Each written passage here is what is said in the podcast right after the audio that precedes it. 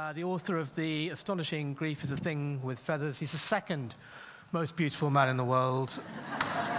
and uh, it's a great pleasure to invite him back, welcome him back to Medicine Unboxed. Max Porter.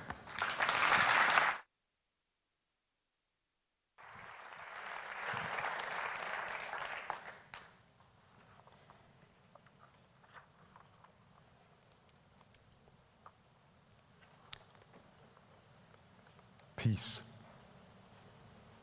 My stranger is a tree, growing naturally through all its discomforts, trials, and emergencies of growth. It is green and resolved. It breathes with anguish, yet it releases peace. Peace of mind, growth, movement, it walks this greening sweetness throughout all the earth where sky and sun tender its habits as I would yours. It's a poem called Green Madrigal by Lynette Roberts, which I've used at the beginning of this book, which Sam has kindly asked me to read to you from.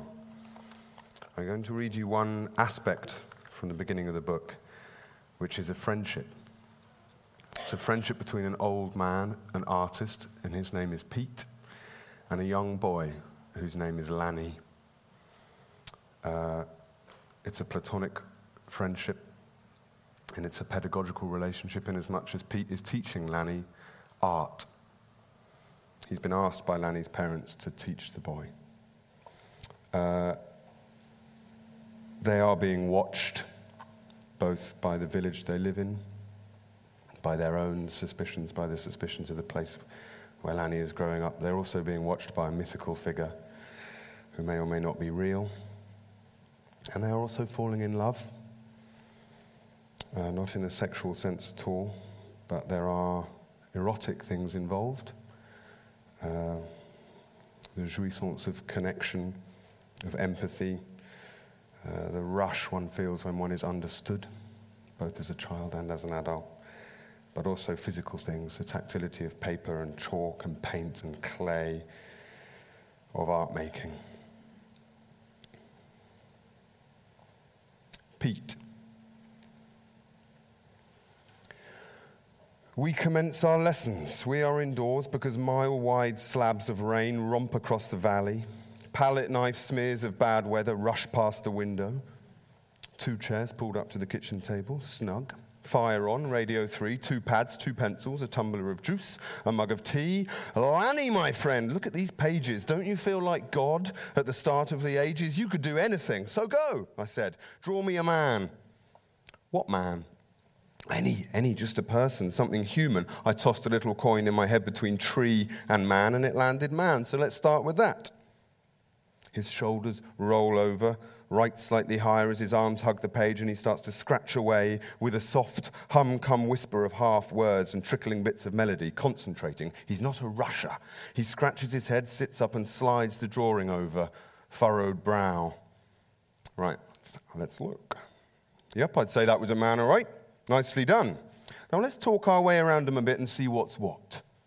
The grimace of concentration is gone, and Lanny's face is wide open, curious and listening. His eyes are like a spring hornbeam, a very fresh green. Right, Lanny, where do your arms come out? You've got this bloke's arms coming out the side of his body. What do you reckon? We turn sideways and spread our arms. Two aeroplanes at my kitchen table. Lanny smiles and nods down to his shoulder and then starts a new pair of arms emerging from the right height not out the poor bastard's centre. Now, the head, Lanny, might I ask you to consider your own self and see if there's anything between your head and your chest? He grins and points to his neck, feigning discovery. We laugh. We're pleased. We chink drinks and raise a toast to the better looking image of a man.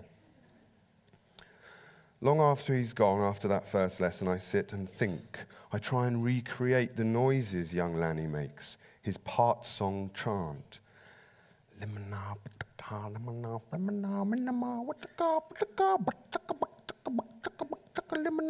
I suppose it's a TV theme or pop song, I don't know. Maybe it's just Lanny taking things from wherever he's been listening, soaking up the sounds of this world and spinning out threads of another. I wait. Breeze obedient balls of dust and fluff huddle in the corners of the kitchen.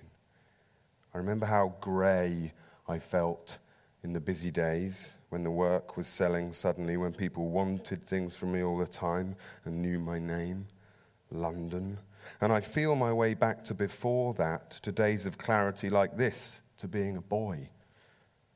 I remember an elderly lady once showed me my own drawing of a man and asked me to consider where, anatomically speaking, my arms began. That lady is a long time dead. English seasons roll out of bed. Pete. I hate the smell of metal, Pete. He mumbles as we sit dangling legs over a chalky ledge up in Hatchet Wood. The village is a cruciform grid with the twin hearts of church and pub in the middle. 400 people sheltered from the fields, clinging to each other for warmth. Red brick boxes in the outlying farms, the big house, the timber yard, a handful of scruffy agricultural blemishes on the green patchwork skin of this area. If you look at this village from above, and if it was a man, then his hair would be hatchet wood, and we'd be sitting right on top of his brain. The smell of metal scares me, he says.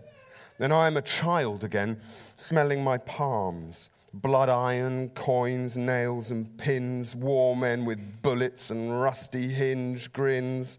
The smell of metal lingers on my lips and on my fingers. My father would have me count his coppers on a Sunday. This memory swings like a heart dirred rudder, then slips up with a boom and a crack and catches the wind. Clap, Lanny, I say. I hate the smell of metal. I despise the smell of metal on my hands. Why do they call you Mad Pete? I don't know, mate. I don't think my covering all the trees up by the cricket pitch with plaster of Paris after the great storm did me many favours. Anyway, I don't mind it, Mad Pete. Better than Bad Pete.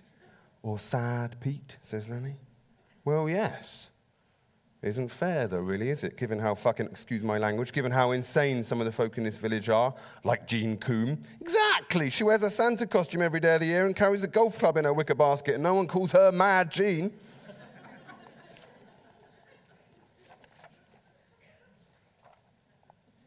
Pete. She asked if I could do her a favour, if I could pick him up after school from his mate Alfie's house on Chalkpit Lane. Robert was away on business, trebling invisible fortunes, or whatever it is he does. Alfie's mum, Charlotte, is one of those health and safety types. And she regards me as smelly and dangerous. She surely Googled me and knows I was once famous for filling a gallery with painted wooden dicks. Her life insurance policy is probably more expensive due to the dangerous proximity of creativity to her neat detached house with underfloor heating and wipe clean walls. No offense intended, Peter, she said, not inviting me in. But I think I should just check with Lanny's mother. She's in London meeting with her publisher, I said. I am instructed to feed Lanny and drop him home at bedtime when his father will be home. Oh, I'm sure that's right, Peter, but let's check, shall we? yes, let's, I said. I shan't lie. I developed a powerful dislike of Charlotte in the time it took for her to go and phone Lanny's mum and then bring Lanny to the door. Coat, shoes, rucksack, see you, Alfie, see you, Lanny. Not because of her security measures so much, but because of the framed Renoir reproduction she had in her hallway.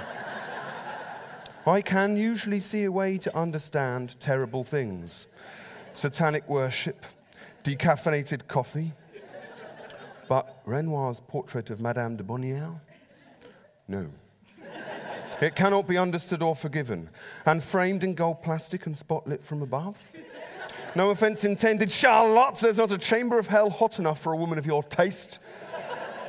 Later, we are polishing off jacket spuds with cheese and beans, talking about trees. We agree, Lanny and I, on the beech, an English totem.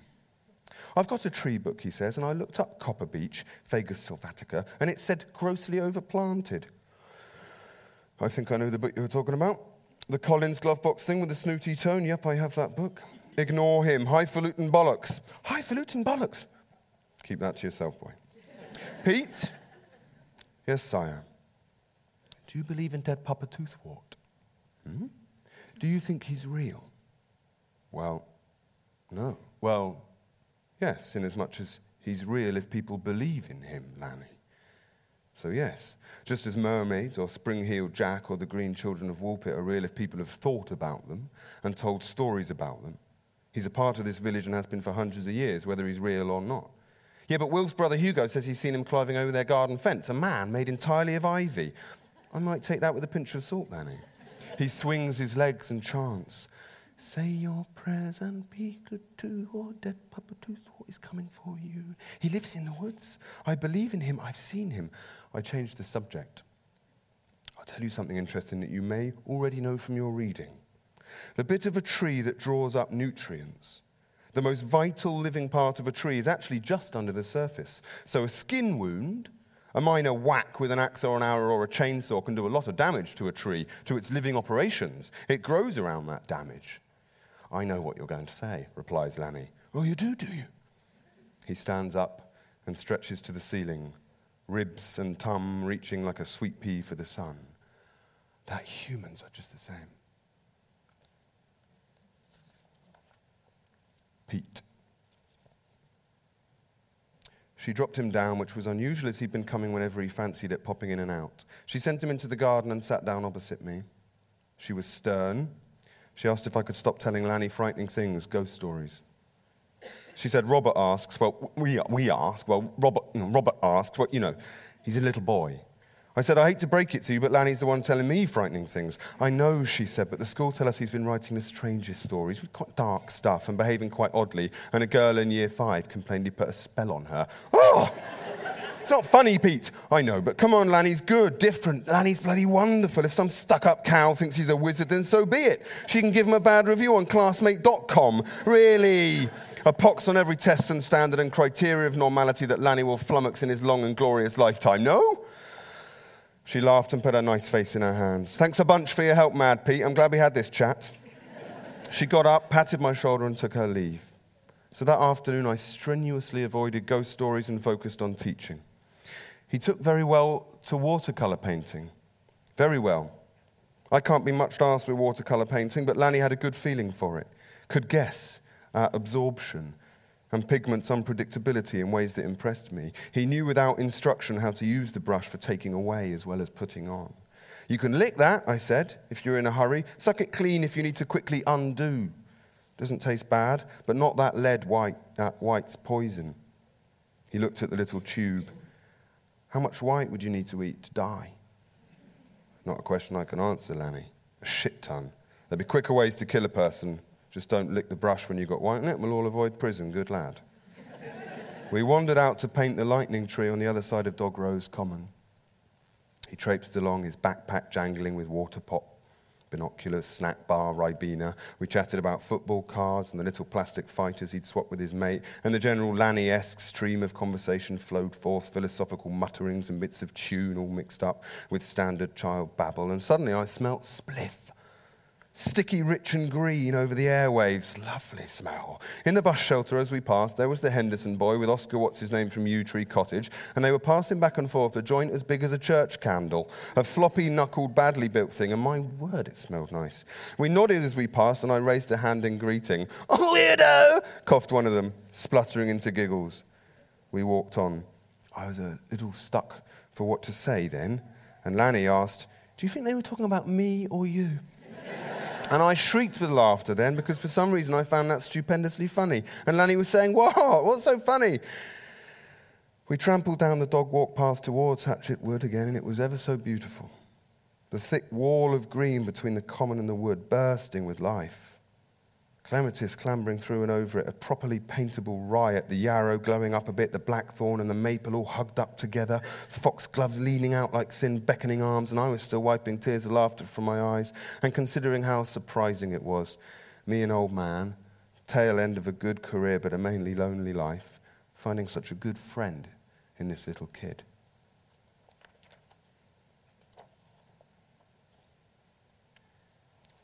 Lanny's mum. I can't sleep. Robert's breathing sounds like a small door catching the carpet.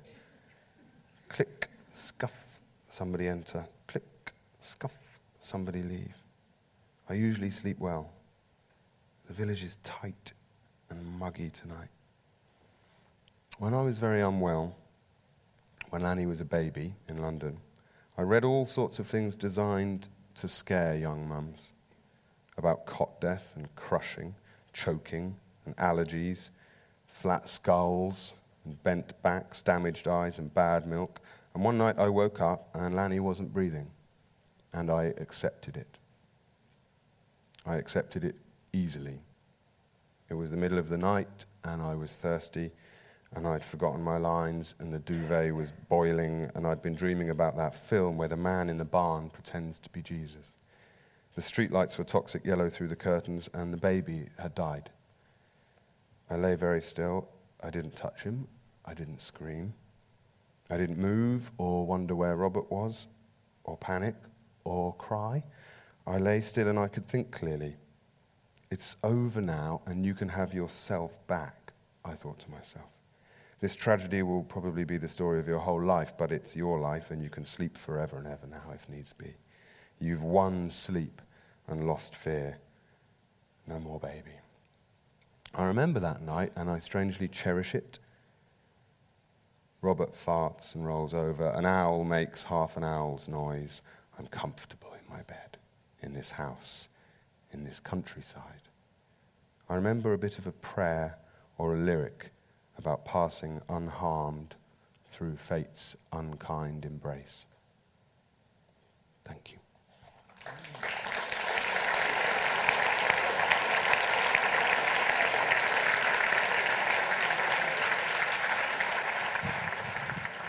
Thanks.